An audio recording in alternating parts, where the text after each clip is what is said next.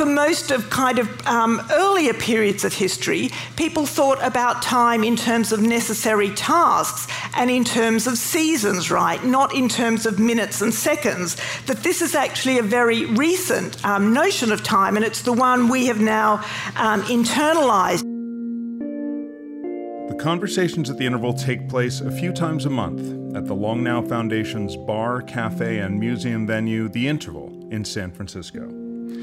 This podcast is brought to you by Stripe, a company that's working to build the economic infrastructure of the internet. They help people start internet businesses and accept online payments from customers all over the world.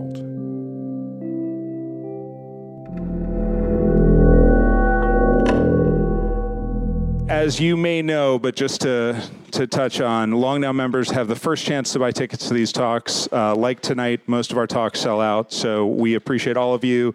If you're a member, raise your hand. We've got a lot of members in the house. Thank you, and thank you for those who aren't. Uh, think about becoming a member. Members can also uh, hi uh, watch live on online. Uh, they're watching us right now. So uh, thanks to members who are watching all around the world live right now. Um, so, uh, without any further ado, we have a wonderful talk for you tonight. Uh, Judy Wajcman's book, Pressed for Time, uh, is on sale in the back. Uh, and she will be sticking around afterwards to sign it and to hang out and talk. Um, We'll have Q&A after her talk, but uh, really I encourage you to hang out afterwards, uh, whether you're getting a book signed or not. Uh, that conversation that happens after the mic is off uh, can also be uh, really fantastic. So uh, without any further ado, please join me, give a big round of applause for Judy Wajcman. Um, I'm going to tell you about this book I've written on speed and acceleration. And when I was looking for inspiration for this book, I'm back to where I am. I actually went to um, the Science Museum in London, and I literally um, happened upon.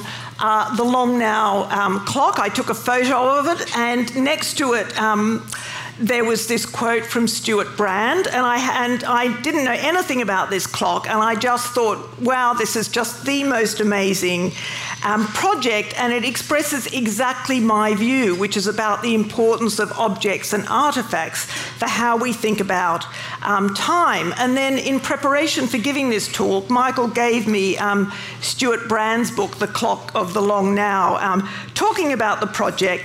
And Stewart actually says exactly this that the ambition and folly of the clock is to reframe human endeavour, not with a thesis, but with a thing. The clock is an instrument for thinking about time in a different way.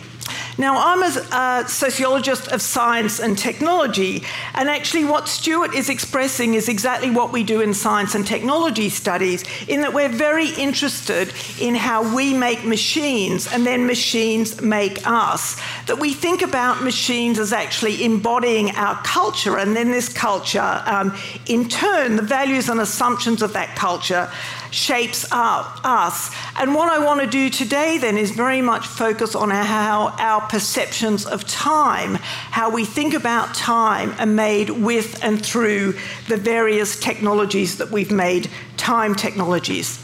Okay, so let me just begin.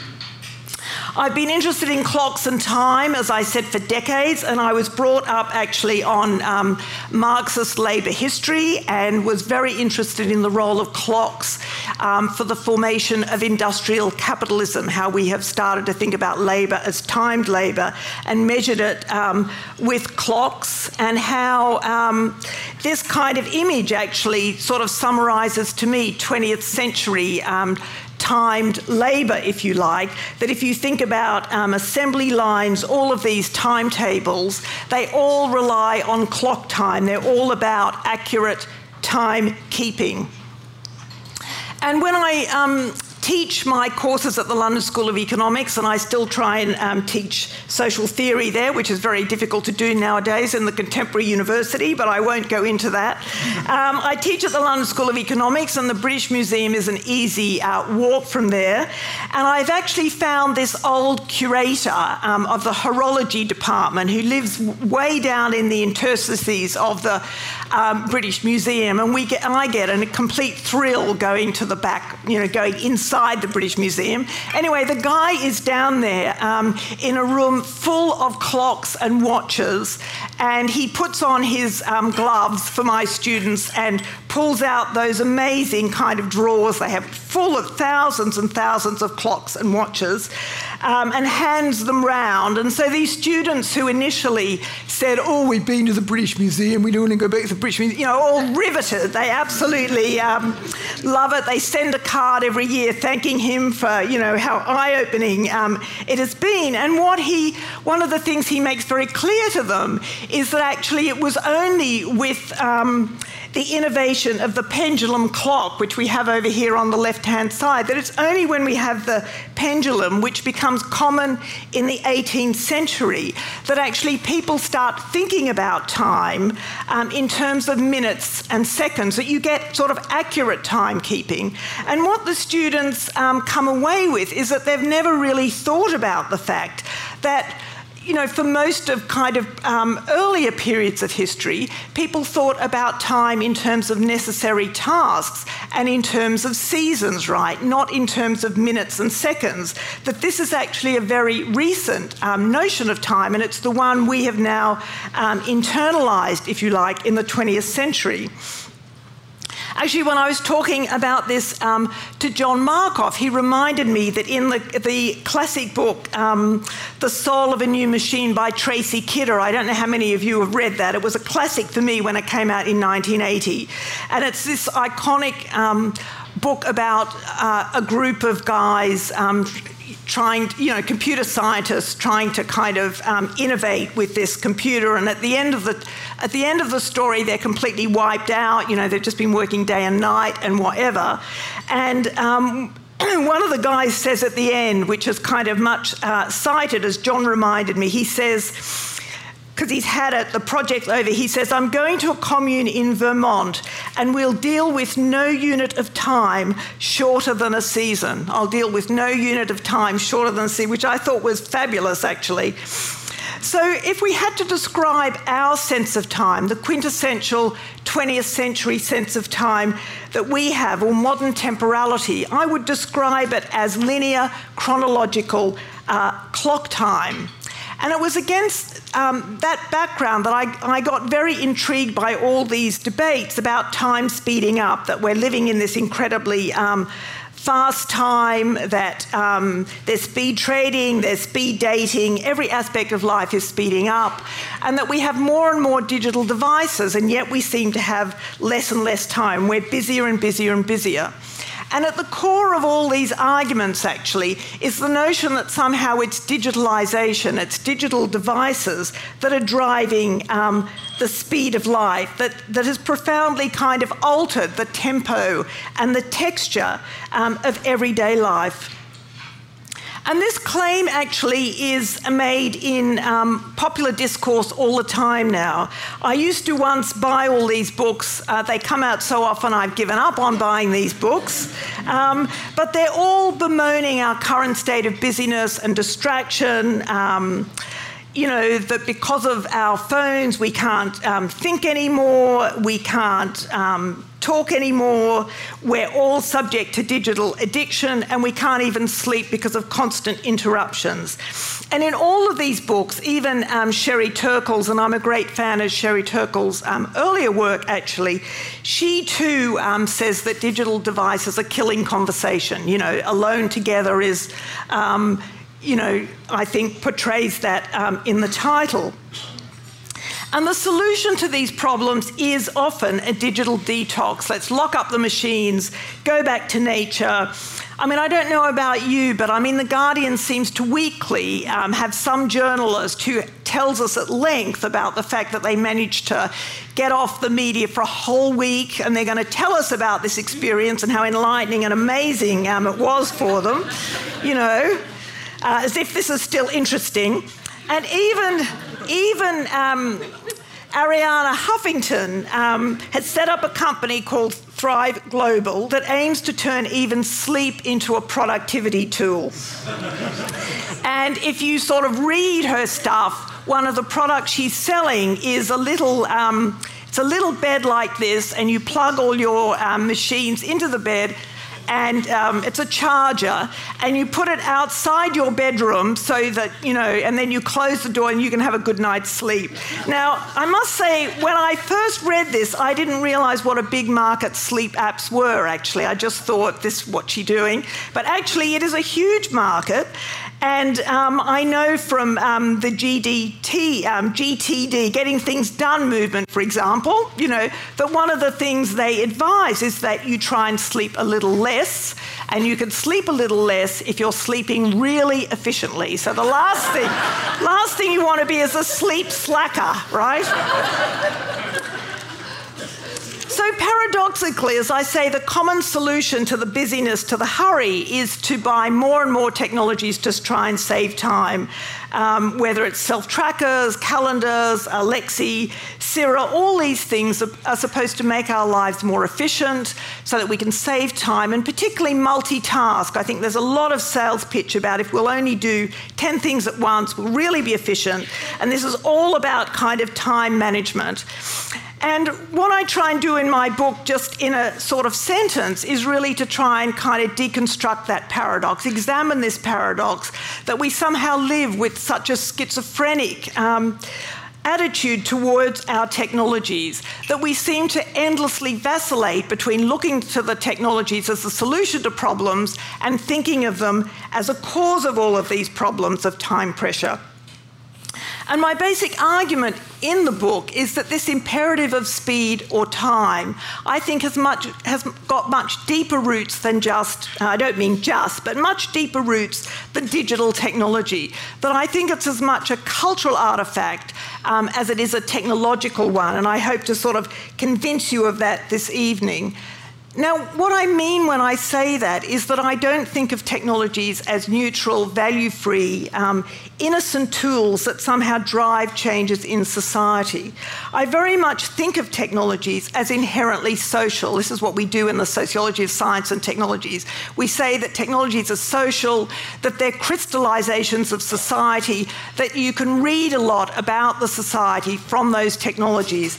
And of course, this wouldn't be news to an archaeologist right? I mean, archaeologists um, find objects, they talk about it as material culture, and they think, and I've got some people who know a lot about this here, and they think, of course, that from these objects they can tell a lot about the society, um, you know, which produced them, and that's um, exactly what we try and do in science and technology studies. Okay, so what are the cultural values that I think are baked into our technologies? What kind of temporal orientation or philosophy of time do these technologies reflect? And of course, I want to start with saying a few words about the hyper productive uh, work culture um, of Silicon Valley, where, after all, much design um, takes place. This is from um, Facebook's famous uh, Little Red Book that you'll all kind of remember, and I think it sums up very well the kind of ethos of a lot of these companies. The quicks shall inherit the earth. It's all about speed. Fast is better than slow. I mean, you, yes, it's all, I think, valorizing speed and living in the fast lane rather than anything else. And I was. Um, once, when I was in the airport, I actually picked up, as one does in the airport, um, books like How Google Works, How Can You uh, Resist Picking Up, Schmidt and Rosenberg's book. And I opened up this book and I found that there's a section in this book um, literally called Overworked in a Good Way. Overworked in a Good Way. And here they actually say that work life balance policies are actually insulting to employees, that they want to create a culture where there's always far too many things to do and where you only rest so that you can be even better um, to get back to work. And um, I was then at a, um, a, Tim O'Reilly Foo Camp actually uh, in the autumn, and a, and a couple of guys were telling me, and I'm sure you all know about this, but it was news to me, and maybe that's the, you know, what's the news is that it was news to me. They said to me, you know, there's a real thing here in the valley about double speed watching and speed listening, that um, to audiobooks, to podcasts. They said to me, lots of people will not even go to a real live event because they've conditioned themselves that it feels really slow. So I hope that this hour isn't going to feel slow to you, that you don't wish you were home on the double speed, you know. Um, and they demonstrated this to me and um, showed me that actually the you know the, the sound is very good that you can actually kind of technically do this but anyway um, I said naively, I said, well, why are people um, doing this double speed? And they said to me, as always, as you know, I always feel like I'm looking a bit naive at these points. They said to me, well, so you can consume more content, get more done faster to save time, fit more in, or avoid wasting time in particular. People get very sensitive, they told me, about wasting their time. And I have to tell you that this problem is a very acute problem um, here. Before I came to CASBS um, for this year, I was up in the, um, way up in the Austrian Alps at a kind of summer school for European um, from students all over Europe, actually. And I met this wonderful philosopher, Owen Flanagan, who works on anger and the causes of anger, and particularly on um, cross cultural. He's terrifically good at huge cross cultural studies of where, you know, what are the causes of anger in different cultures. And he came up to me um, after my talk and he said, I've really got to tell you that what I found is that, especially for Americans, he said, somebody wasting my time is the major cause and reason for anger, particularly for Americans. He said, this is the sort of worst thing. And actually, there's quite a lot of academic. Um, research that confirms this. And there's a, um, a, terrific young guy in Berkeley who did a um, who wrote a PhD where he compared what he calls the work narrative of managers and professionals in the US and France and Norway a few years ago. And he found that actually there still was a distinction. I think less and less, I have to say, but there still was quite a distinction. And that he said that the Europeans actually still were rather suspicious of people who were working conspicuously long hours. he said, but to quote Americans, he said in his in you know the, the interviews he did, and they were very extensive actually, do not associate happiness dividends with leisure as Europeans do. Americans seem to derive satisfaction simply from working long hours. These scripts reflect a culture that values overachievement in itself and has a long standing moral aversion to idleness. That's what really struck me a moral aversion to idleness. Now, why do I care that optimizing time is so highly valued, that this is the quintessential um, experience of modernity? Well, I have to tell you that I'm one of those people in the 80s, and I taught courses on chips and the microelectronics microelectronic revolution in the 80s, I thought actually that this technology was going to liberate us and free us to work much less. And I had always been a great fan of Maynard Keynes's writing in the 1930s, which was that with technology, you know, with advances in productivity, that we would be heading towards three hours work a day, you know, the 15 hour week, and that this is the direction uh, we were kind of going in, absolutely. Crucially, and this is crucial, that this free time would be distributed equally, right? That actually a just society would guarantee all citizens a fair share of free time and free time to do whatever they wanted. We weren't going to stipulate this, we, whatever we wanted. And this is an old Labour poster, I know, but I'm still very fond of it, a 19th century Labour movement slogan. And while I disagree with the eight hours work, it's far too much, right?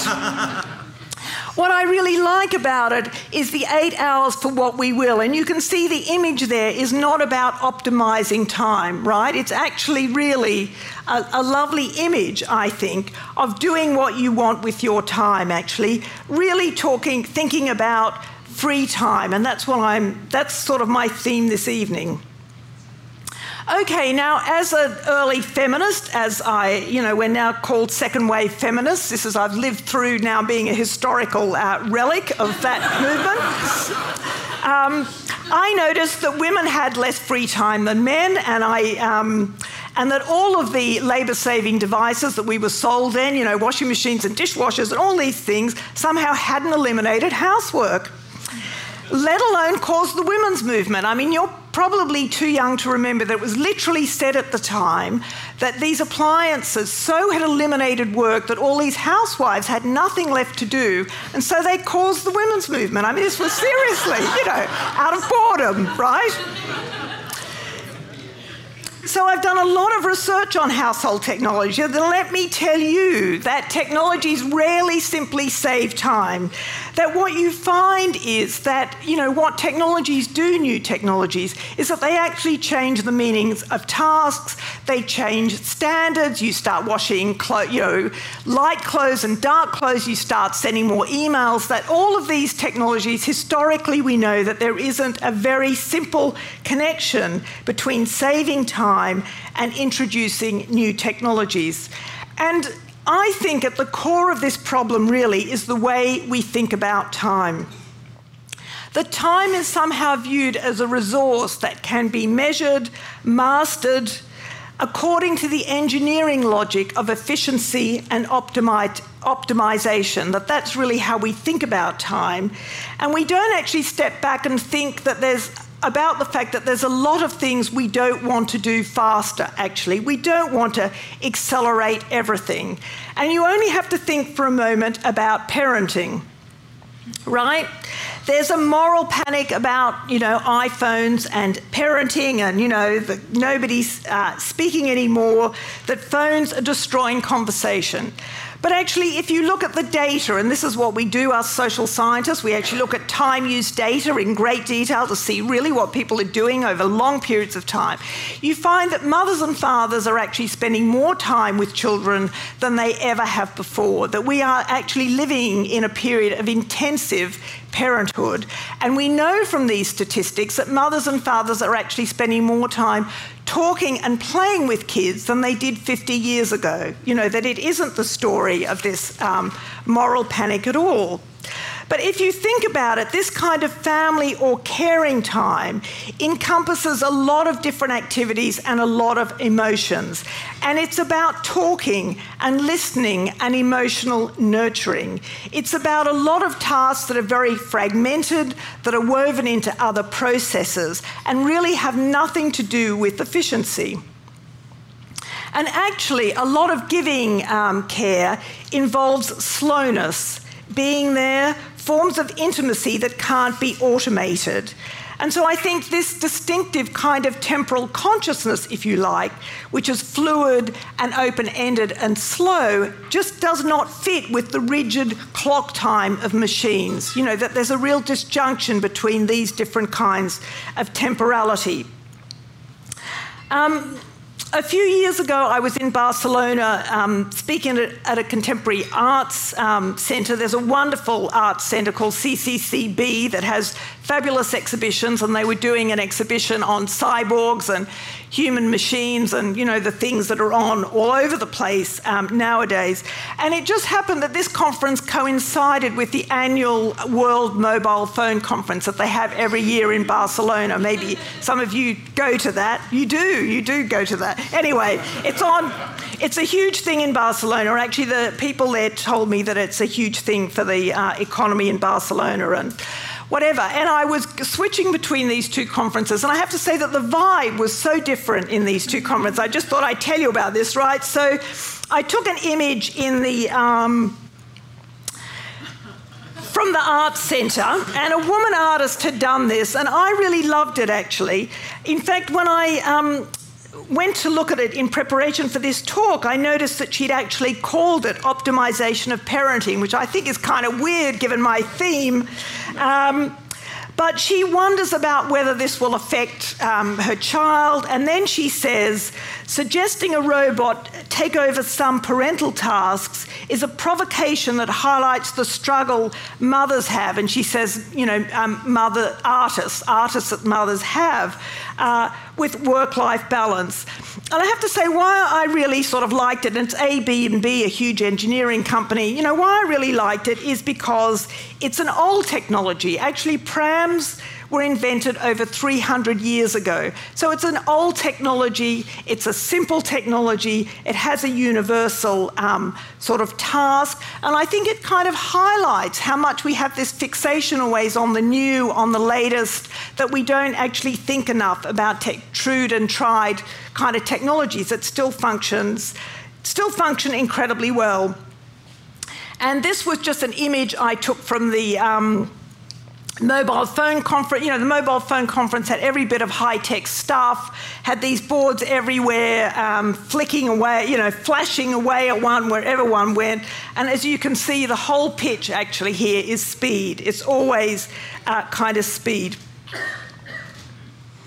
Okay, so it's this fixation with the kind of new and speed that has led me um, to carry out a little bit of research uh, while I'm here at the um, Centre for, for Behavioural Sciences on electronic calendars. So, just in this last um, bit of the talk, I just want to very briefly tell you some things I've started to think about um, in terms of calendars. You may think uh, the first question is why, why study um, electronic calendars? Why did you choose that of all things? Let me tell you why I chose it. Um, for a start, I'm sure you've all got mobile phones with you, and that in those mobile phones, actually, you have got calendars and that you're carrying them around with you. That your phone actually um, is with you all the time and giving you a sense of time. And it's not like um, it's, it's not like in all of human history you've been walking around with this accurate uh, timepiece uh, with you. But also, I have to say, I arrive here, you know, I, from, from London, I arrive here um, at a moment where artificial intelligence and machine learning and big data are all the rage. You know, these are the ideas that everyone is talking about in terms of what the future is going to look like, what's going to make the future. And I even read in the LA Times that we live in the age of the algorithm. You know, this is defining um, our current period. And then I, I go to a conference um, in Washington with high level um, CEOs. It's a conference on the future of work, the end of work and automation. I go to these conferences. I can't tell you how often I go to these conferences where we discuss. Uh, this topic, and I could say a lot about that topic. But anyway, I sit down at a table with these guys, and um, and I've been, you know, giving my talk, and they all of them immediately um, get out their, you know, get out their phones and show me their calendars, and they say to me, "We've really got to tell you." The, the big problem in Silicon Valley is a shortage of time, and we think one of the solutions is to automate, to keep automating everything, um, including these calendars, that these will help solve the problem. And what I was found particularly interesting was the idea that somehow artificial intelligence was going to turn these calendars into intelligent scheduling assistants. That we're going to do more and more things automatically, and will get to know us so well that, that, that, that, its algorithms will be able to give us advice on how to use our time wisely. So here we have a mundane, every, everyday instance where machine learning is being employed to solve the existential problem. In the words of one designer, how best to organize the time of our lives. Now, that's some aspiration, right, for this technology, I thought to myself. So, how might these electronic calendars be affecting how we think about time, shaping how we think about time? And what might they say about our fixation with artificial intelligence? These are the sort of things I'm now thinking about. Now, calendars like prams are a very, very old technology. They go back all of human history, are, are one of the first meaning making devices. And I've read that actually the first item ever printed by the Gutenberg Press was a calendar, an almanac, a program of future events, and a record of past events, each assigned to a day or year. But what's uniquely modern is the idea of a schedule, a schedule at a microscopic uh, level. And, and, if you'll excuse me, I know this is my only sort of text, but I wanted to put it up here. This is the most famous um, sociologist of time. Um, he's an American. He's written loads of books on the year and the month and, you know, all of these things historically. And I think he puts this better um, than anyone else, really, where he's trying to capture what modern temporality is and talks about schedules as being uniquely modern because they embed this economic utilitarian philosophy of time. He says it reflects as well as promotes a quantitative view of time, which involves a definition of time as an entity which is segmentable into various quantities of duration and is countable and is measurable and he goes on to say that scheduling is actually absolutely key to effective time management because you develop a sense of priorities. And with these priorities, you dispense with any wasteful time, unnecessary time, that you schedule properly so that there isn't room for wasted time for, as the behavioral psychologists uh, write many articles about, the crime of proca- procrastination. This seems to be the worst crime, um, and psychologists devote a lot of energy to teaching us how not to just potter about, which I very much like doing, I have to say. So, just a point, just a few points um, about these calendars. Michael very nicely uh, made me up a calendar here. We kind of worked up a calendar. It's not to be taken seriously. We just sort of played around with um, what one of these calendars might look like. And I just want to make um, a few points about it.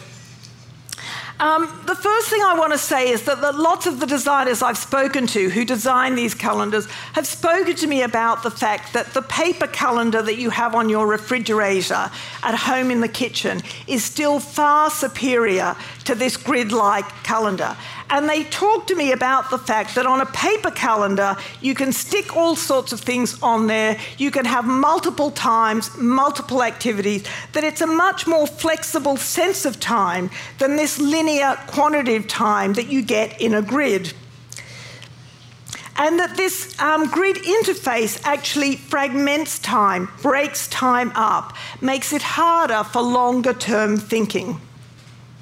As one designer put it to me, I'm too polluted in my mind by the calendaring system, so it's hard for me to imagine a different unit of measurement that is not a half hour or 15 minutes. We definitely think in terms of the tools that we use.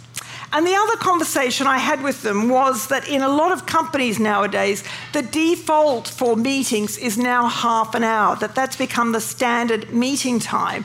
And that this very much frames what you can do with a meeting, how you think about meeting, chunks up things, um, fragments things, and makes meetings very functional. And that a lot of the, what we talk about as the kind of social glue, uh, the incidental things that keep um, organisations going are, you know, excluded by this very um, regimented time.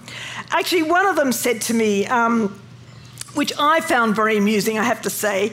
He said to me that actually in my company, you can hear everybody's phones ping with a notification at 20 minutes past the hour and 10 minutes to the hour. He said, and there's a slight, because they're not on exactly the same time, it goes on for a few seconds, he says. And thousands of people are moving. Um, throughout the company at that time. And, you know, I found it so ironic because it so reminds me of the early 20th century uh, rigid time um, in my slide, you know, the kind of timekeeping you think of as early 20th century industrial time, rather than the kind of um, time you have in the latest um, corporations.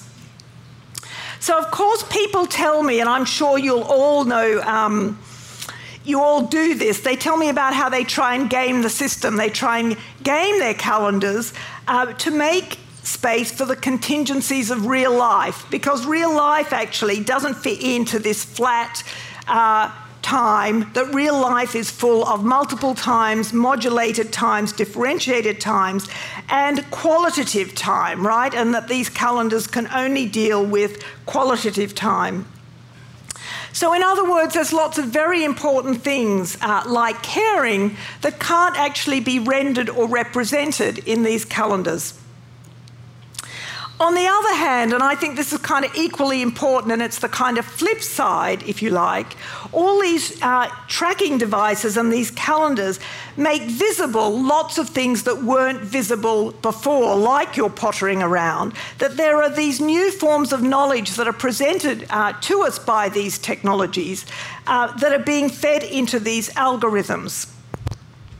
And given this, I really do worry about this project of turning calendars into intelligent personal assistants that will have a relationship with us rather like a coach. The head of uh, UK Samsung said last week, talking about his phones, he says, Your phone will be your concierge, your slave, your concierge. I thought this was wonderful, your servant, you know. And the idea here is that time really can be managed more intelligently by machines than it can by us. Um, I, I, keep wanting to say left to our own devices. I'm trying, you know, um, left to ourselves, right? That we're not only willing, but we positively seem to want to hand over the, our the, our agency and responsibility to machines, that we'll have these machines nudging us to make better decisions, to giving us advice about when to go to the gym, when to do other things, that, you know, this. Um, that rather than having friends encouraging us to do things, we will now have software encouraging us to do things. As one programmer um, said to me from one of these big um, calendar companies that I won't name, but it's the one most used. She said to me, AI can learn your behaviors so you aren't the one having to make decisions. Now you, now you won't forget to buy a present for your kid's birthday party. Calendar is always there, whispering in my ear what to do next. Now, you know, not an image that I am very keen on. Okay, so just to conclude, um, don't get me wrong, whenever I give talks on technology, somehow it's very easy, if, if one has a kind of critical stand about technology, it's very easy to be seen as anti technology, being nostalgic for less digitized uh, times. I want to say clearly that is not me. I love my digital devices. I mean, I've spent a lifetime working on science and technology because I think these things are amazing. Um, I wouldn't do that if I just tried to diss them. But what I do want to sort of stress um, at the end is that I think it's a mistake that so much innovation actually glorifies speed, glorifies optimizing time, and cramming more and more into each passing hour that we're building technologies for this hyper busy life without ever stepping back and asking, what do, what do we want to save time for? Why are we in such a rush to do all these things rather than thinking about what do we want to save time for? And I really think that this requires long term thinking, which is why I am so, so keen on the clock, I have to say. In sociology, we talk a lot about this concept of presentism or that we live in a culture of immediacy. And what we mean by that is that somehow our time horizons have been shortened, that we do not have a lot of interest or respect for the past or the future, that we live in very sort of contracted time. And that's why, that's why I want to end really. Uh, with Brand saying, um, in a world of hurry, the clock is a patience machine, because I think it really embodies a very different ethos um, of thinking about time. And I really it, hope that it can provoke uh, fresh thinking about valuing different kinds of time in different ways, and also a new thinking about what technologies we could design to support a, a different kind of temporal philosophy, a different temporal order. Thank you.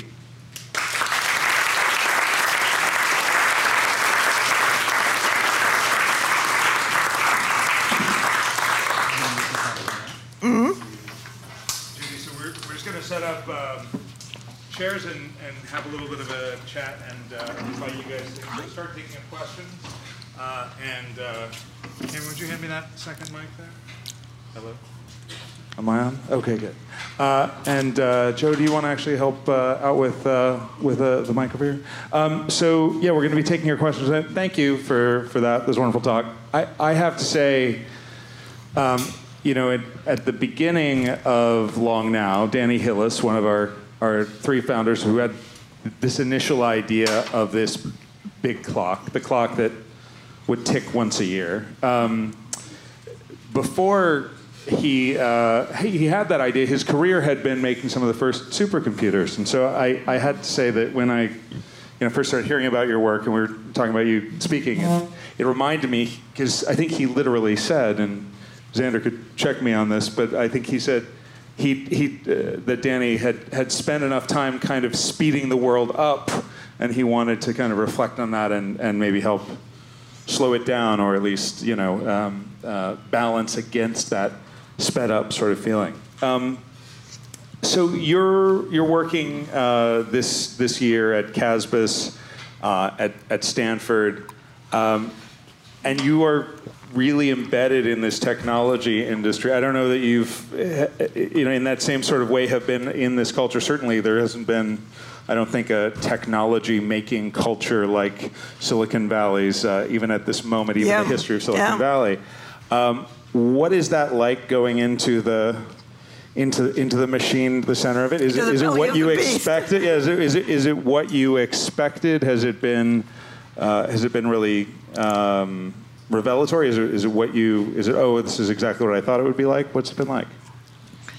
Um, it's, it's an extreme version of what I, I thought, and I have been, um, you know, I mean, I was so intrigued with those guys talking about, um, you know, speed watching and, you know, the whole, um, the whole thing. And I mean, you know, perhaps it's kind of important to say that that I'm very aware that it's a very specific culture, and perhaps it's important at this uh, moment to say that I am um, you know, what I talk about in the book and what's very important to say is that we're living in a society of huge inequality, and we're at one end here, and um, certainly a lot of people are kind of very busy and stressed because they're doing multiple jobs and not well-paid jobs, you know, and that the temporality of the Uber drivers and the and TaskRabbit and the, I mean, you know, one of the things. Um, I watched from my flat in Stanford actually is an army of people come in the day to service people. I mean, I've never sort of been in a flat where I watch the dry cleaning van and the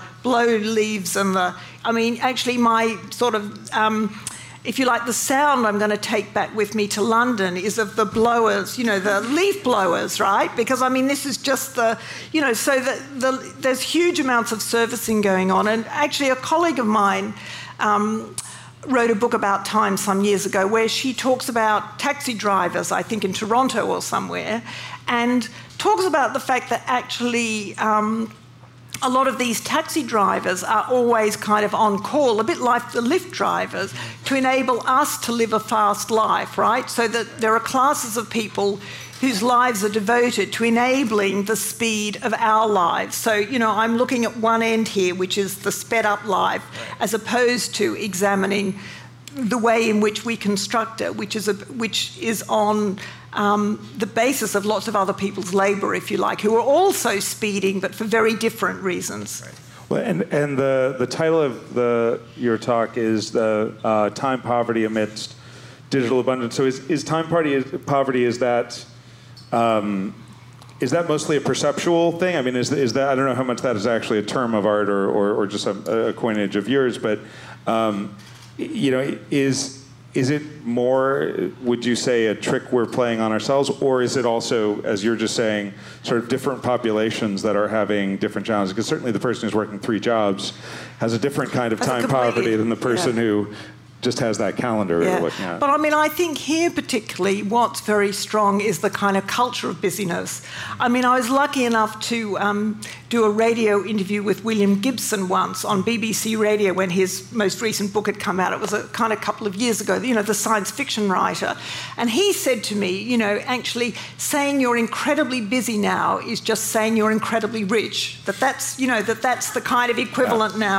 And I mean, I've had people. Um, say to me at some of my talks, I mean, you know, a colleague of mine in Cambridge, actually, who I've known for years, said to me, you know, if I go back to my office now and there are no emails, I'll feel like a loser. I'll feel like a failure, you know, that this is so much a measure of kind of our sense of kind of self and who we are and our importance and our status that it's very hard to deconstruct you know that it's that culture actually of you know and and in fact, I have to say that when I, you know, first came to America, and I'm like 30 years ago, I have to say, when I was, you know, um, I think I, my first job was in Edinburgh. I remember sort of various people said to me, you know, when you get to America, all those American academics, they're all going to tell you that they're incredibly busy. You've just got to be prepared for this.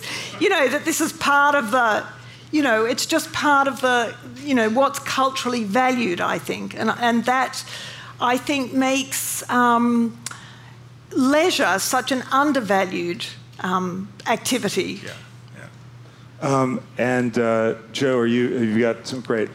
Um, we'll take. Uh, we'll, we'll take. I've got a yeah we'll question on that, but we'll take, take a question from the audience. Go ahead. Um, earlier, you uh, showed all the uh, covers of those books that blame the technology for uh, our lack of time.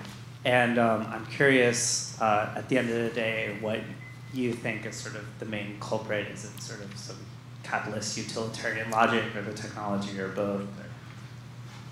I mean, I think it's both, right? In that I do think um, work intensification, you know, the notion that you should be at work very long hours in a lot of these companies, but also um, if you're using some of these online services where you have to be, you know, if you're working through an online Upwork or one of these things, you know, there's lots of ways in which work now is even more demanding of our attention and having to be online. But having said that, it's not that I, I um, think the technologies are not um, important as well. And of course, I'm very aware, and particularly at this moment in time, uh, that technologies are designed to be addictive and that a lot of the best behavioral psychologists are employed precisely to make these uh, technologies as addictive as possible. And I'm very um, sympathetic to campaigns like, you know, Tristan Harris's, um, that, that's kind of raising awareness about these features of the technology themselves. So I think, you know, I think both things.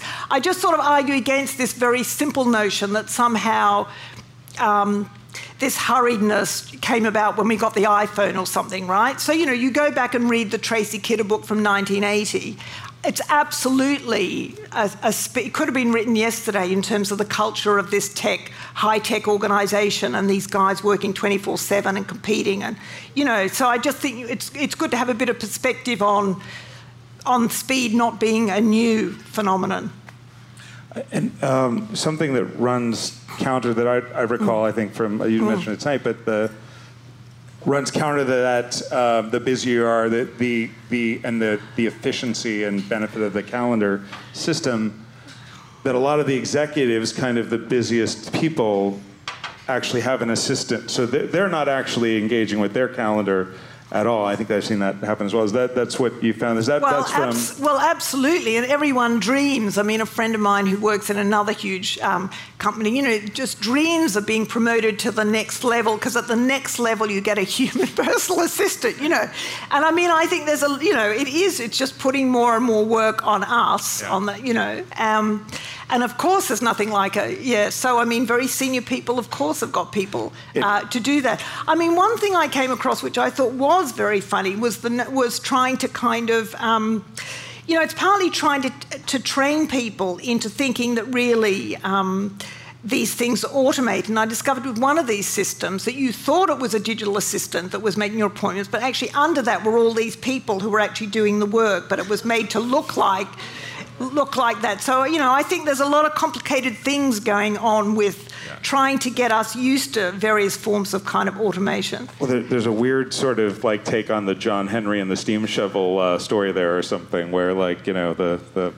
the, the, calendar system is better than nothing, but ultimately the human can beat the calendar uh, when it when it comes Every down time, to Well, and actually, some people have said to me that um, Actually, I think it was Mitch Kapor who said to me, Well, the best thing would be to have a personal assistant with a fantastically sophisticated, you know, if you could have the both those things working together, that would be fantastic. Well, yeah. And, and, and, it's interesting with, with the time that y- you have spent now through the evolution of technology as you've been studying it and looking at people interacting with it.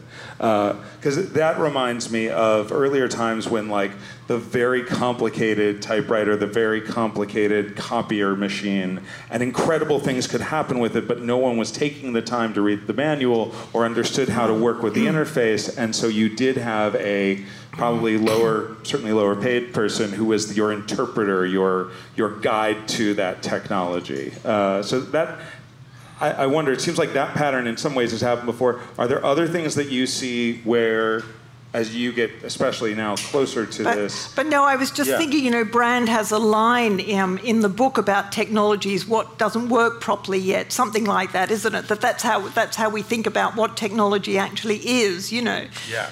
Right. So we uh, don't think of prams, we don't think of all yeah. these technologies of everyday life as even as even technologies. Yeah. Well, one of those lines is that uh, it's it's, uh, and I'll look at Sandrigan probably, but uh, anything that's invented before you were born is. Uh, ah, all right. Or, or the after you were born is the technology. The technology, anything that's invented yeah, yeah, after you were born, whereas the other stuff is like infrastructure. I, I mean, one of the earliest things. I mean, I have to say, one of the earliest. Um, things as I did as a feminist working on technology, and I've got a book decades ago, and you know about these things, uh, was precisely to think about um, how we think of what technology is. You know, and that I used to think technologies were things that were in car factories, right. and someone once said to me, "What about the telephone or the washing machine?" Or you know, that actually our very definition of technology is gendered as well in terms of, mm. you know, what we think technology is, and can I just elaborate just for one sure, moment? Course, I mean, you know, and I, and I, I was um, very struck by the fact that kind of in London, it's kind of in, actually embedded in the museum. So if you happen to go to London, which I'm sure you do, and you, you know, on one side of the uh, road is the Science Museum, and on literally on Exhibition Street, on the other side of the road is the Victoria and Albert, which has got in it tapestry and all of these other kind of furniture, arts and crafts, right? And I actually um, said to the director of the Science Museum, you know, when I met him, I said, gee, this is, you know, very interesting. One's on one side, you know, one's on the other sort of thing. And I said, this is kind of a rather gendered thing historically that arts and crafts are, th- are thought of as except not science, and over here we've got the spaceships and all of that. And he smiled and said, Yes, and I have to tell you, he said, you know, that in terms of who goes to these museums, mm. that, you know, a lot more women go to the Victoria and Albert than go to the Science Museum and that, a, that many of the women who go to the Science Museum go as mothers with their kids, you know. So it's like instantiated in the buildings and still, you know, this historical, you know, because it's only a few centuries old, this definition of what, te- what what's technology and what isn't, gets instantiated in buildings and, and then affects kind of the audiences that kind of consume these things. Well, I'm, I'm, I'm happy to say that. Uh, Victoria and Albert has, has been covering the Whole Earth catalog and, and a few other Long Now related oh, things. Oh, well, that's so, right, so we, because that's so, right. Yeah. That exhibition yeah. was there recently. That's right. Yeah, that's yeah, right. Yeah. So, so hopefully we're uh, helping to balance some of those things out. Uh, and we're going to get another question from the audience. But there's a comment from the stream actually that uh, a, a, uh-huh. a comment that we should from the stream. Turn, we, for, yeah, okay. uh, yeah. So uh, live stream folks, uh, right. uh, send your questions in too, please. Uh, no, just just saying that we could uh, we could turn over all our data to Cambridge Analytica, and they can take care of our scheduling for us. We'll be well covered, Absolutely. right? Was there? yeah. Well, I was alluding to that indirectly. Yeah. Yes. Joe. I, I was wondering. Um, it seems like a lot of technology for calendars has come from the Silicon Valley ethos of, of quantifying and making everything legible. Um, if you were to design a calendar um, with, with focus on quality time, what would it look like? And are there any companies that you've, you've seen that actually other than Actually, somebody did tell me about um, doing a design exercise of trying to include a lot of family activities. Um, was kind of trying to do that. And you've told me the story about how on, on one early one that, that weekends were smaller or something than yeah. the weekdays. yeah, I, I think you see that. The... I think you see that on some analog calendars as well. That it's like lots of space to fill in your events during the week, and then the weekends are small, and there's only like a couple things you can fit in, which is, mean, certainly doesn't fit your balanced eight-hour uh, portions. Yeah, I mean it's it's not an easy thing to answer. I have to say that the designers all say to me that they've really thought long and hard about the grid interface, you know, and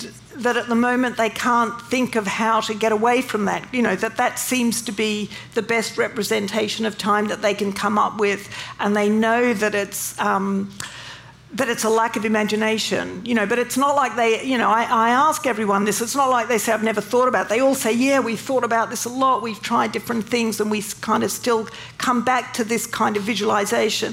I mean, I think it's partly to do with the visualization that goes back to Filofaxes and, you know, long historical representation um, that is hard to kind of get away from. But, you know, I wish I had an answer to that question. Um, and, um, what do you see? And again, you know, most of us, I think, are are here in the Bay Area, and so we're yeah. around a lot of this particular uh, culture. Um, coming from London, another busy place, but as you're as you're throughout your research and other things that you're seeing, are you seeing differences in this feeling of busyness, this this the speed of life with um, different uh, demographic groups, with different people in different uh, areas? Is it what what can you tell us about sort of how different populations uh, uh, uh feel that? Because I think there's a tendency, you know, in the midst of the Bay Area to generalize, you know, uh, our experience to, to other places. Is, is are there are there stories there that would be of interest to tell?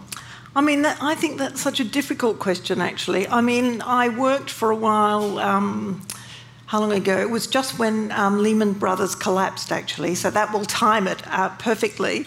Um, I was working in London Business School for a while, and there was a lot of talk then about um, young people at that time um, valuing time uh, in different kinds of ways and actually choosing to work in companies that had better uh, flexible policies and work life policies and all of those things. And you hear much less about that now, interestingly. And I think that is probably because we're in a time where there's a lot of unemployment and a lot of insecurity and um, that you, you need to be in better times where you can kind of actively be making choices about kind of different ways to live. And the model here seems to be, but I mean, you all know more, much more about this than me, but it's like you, you just work intensively and burn out, and you hope that, you know, by the time you burned out, you can set up a different kind of life, which seems to me not a good model, actually.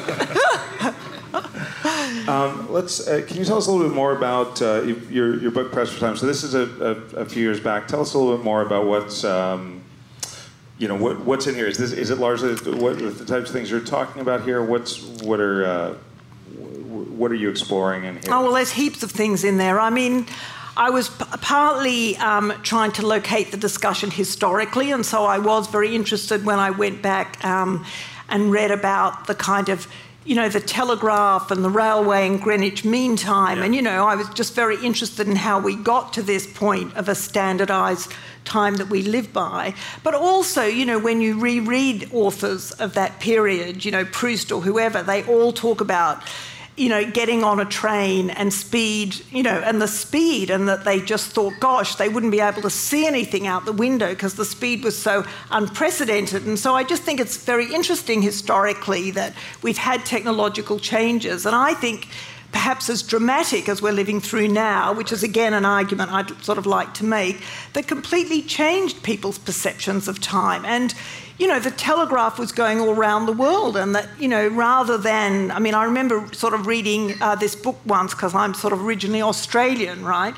about how, you know, people could have died somewhere and the letter on the boat would, ta- you know, would take weeks before it got to Australia and they'd be reading about, you know, whatever had happened back in Britain, sort of thing, and how that changed with the telegraph, and that that was such a dramatic sort of change in terms of globalization and you know um, the compression of space and time and that i think it's very important to think historically about how dramatic those changes were compared to the changes we've got today. So that's one thing. I mean, I could go on forever, Michael, but I don't want to. If there's, you know. so right now you're focused on uh, calendar software. Are there are there questions? Like even from from from audience or user what's what's your what's your sort of process as you're doing this work are you you're talking to the designers are you talking to to users what types of things are you still um, sort of figuring out or still trying to understand? I, have mainly been talking to designers, but I am um, interested generally in the kind of algorithmic thinking, if you like, how um, more and more big data is being fed into various technologies and the kind of effects that will have on us. And I mean, if I can just sort of give an example, I mean, again, this isn't my work, but a colleague of mine in Oxford on self tracking technologies, that one of the things um, Gina Neff very much talks about is how once you have this data, you then start measuring yourself against the data. You know, so everyone does this lunatic 10,000 steps a day, and she says in this book she has no idea where this came from, she has no idea if this is kind of legitimate, but you know, that once these, you know, that somehow these um, tracking devices produce notions of normal, notions of standard one should live up to, and that one, it's very easy then to, to kind of think that you're a failure, that you're not managing to do the steps, that you're spending a lot of time pottering around, that you're not, you know, optimizing and doing all these things. I mean, even on the hill where I work, people are very concerned with their productivity. You know, who's writing a book and how quickly and you know all of that and it's quite and, and, it's very hard actually to have a sort of sense of self kind of separate from that mm-hmm.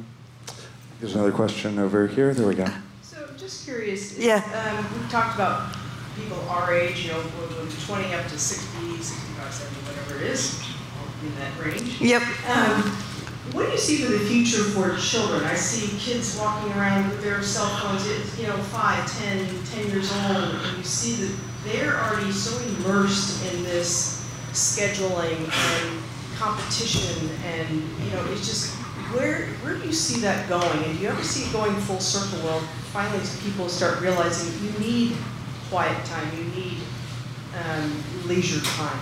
And you see that well, if I can answer that as an angle, I have to say I was very excited by the huge demonstrations that have, have just occurred.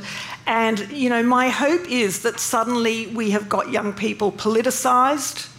You know, that this will be the moment, like the Vietnam War was for me, I hate to say, was the moment where, you know, um, I became political, and that political consciousness um, lasted a lifetime. And so I think events like that are actually much more um, kind of dramatic in terms of people's political formation and how they're going to live than their current use of the phone, you know, I guess. Well, it, it's it's interesting though. I wonder. We could end on an optimistic note, Michael. okay, then, then, I may then I may suppress that comment. There's there's a certain article about a BuzzFeed uh, about about how a child uses BuzzFeed that really sounds and uh, it's um, sorry uses BuzzFeed uses Snapchat. It's on BuzzFeed. Uh, yeah. Um, and uh, it really seems like they give themselves a bunch of tasks to do at the start of the day. That they've got to kind of send a note to all of their friends and modify an image for each of them and do do all these things. And in a way, they are so social media becomes its own uh, the, the, your casual social media becomes its own workload uh, that you yeah. have to keep up. Um, yeah. Are you are you is your is your work at all crossing over with um, with social media uh, things as well, or just the calendar stuff? Yeah, no, no. yeah. Um, and um, t- uh, tell us. So so you're at the London School.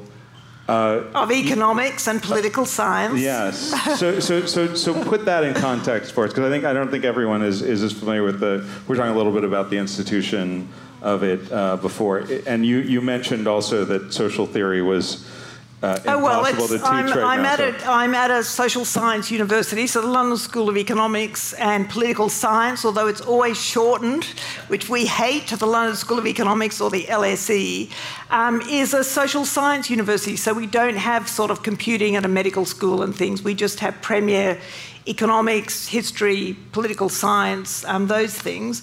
And we're very proud of the fact that the institution was actually um, originally formed by Fabian socialists. This was the origins of the institute, and it's always been a kind of very radical institution. Um, and so we are always the ones who get it in the neck from the press. I mean, if there's any left wing activity going on, it is always the London School of Economics, and I'm proud of that. we, we, get that in the Bay Area a bit too, happily. Uh, one more question from the audience. There we go. Oh, go ahead. Hi. Oh, there you are. Yeah. Hi. Sorry. Um, so first off, thanks for the radical feminism. That's awesome. I appreciated the call out and the like, acknowledgement. So thank you for doing that. Um, I was interested in your talk. I felt like you touched a little bit on this sort of notion of um, like better time usage being about progress and um, kind of like advancing society. And one way that I see this reflected when I travel or when I live in other countries, et cetera, is that countries that have kind of a slower sense of time um, often are denigrated or even denigrate themselves. Like they'll be like, we have to speed up our sense of time. We yeah. have to be more on schedule yeah. if we want to match the progress of the first world. Um, and I mean, in the way that I was taught to think about this, it's more sort of like, okay, they have a different sense of time, and like, especially like in anthropology circles, it'll be like, okay, Mexico or Africa observes polychronic time or feels time in a different way, and like, Switzerland and the US is monochronic, and it's just different more than like better or worse. But I think there's this very keen idea that like monochronic, like up to the minute, like USA, like aggressively productive time is better for getting things done, and that means that um, those societies will do better and be happier and healthier. And I guess I'm just curious about how you would respond to that. Um, both the like, both the charge that societies that are more monochronic are better, and the fact that that idea sort of influences these people's no, people's notions of themselves and um, people's self-esteem and place in the world. I mean, can I just say that I was just yesterday actually at the AAA, what is it, the Association of Artificial Intelligence um, spring conference in um, Stanford, and there, as happens um, so often actually when I go to things, uh, you know, Europe is presented as very far behind, you know, and the story that I get all the time is, you know, poor old Europe, you know, all that regulation, you know, they're so far behind what's happening here in kind of Silicon Valley. And to which I say, actually, you know, democracy and deliberation take a lot of time, and that actually the mechanisms that there are in Europe now for having more citizen engagement with the kind of science and technology we've got, the directions in which it can go, does take time, actually. And I think we have to kind of make the argument about whether we're just going to get into this fast and break things or whether we think it's important to have much broader participation in the kind of in our futures. I mean, actually, again, you know, within science and technology studies, we talk about kind of socio-technical imaginaries. We talk about how, do, how does a culture think about the future and articulate what the future is? and that you know Silicon Valley at the moment is incredibly powerful in having taken over this discussion, right? That we don't have um, discussions about political utopias like we used to. We just have discussions about you know artificial intelligence and what's going to be you know the self-driving car or you know this is what the future's going to be, and we need to recapture this conversation. I think away from this kind of tech-dominated future and think about our social values and politics first and the technology second. And on that note, I think I am going to end, my All dear. Right. Yes, indeed, indeed. Big round of applause for Judy. Uh, and I, I have a, a, long now challenge coin as a small thank Whoa, you for your you. wonderful talk. Thank you. Um, take turn off your calendars, stick around, take your time. Uh, the the patient machine is working. Um, we've got uh, copies of Judy's book in the back, whether you have a chance to get one and have her sign it or you just want to come up and ask her a few more questions. Uh, she's going to be hanging out, and we hope you will too. Thanks again for coming out to the interval tonight. Thank You. Have a good night. If you enjoyed this talk, we hope you'll subscribe to hear more. You might also like Long Now's other podcast, Seminars about Long Term Thinking, with more than 200 more long term thinking lectures hosted by Stewart Brand. Subscribe to both at longnow.org slash podcast or wherever you like to listen.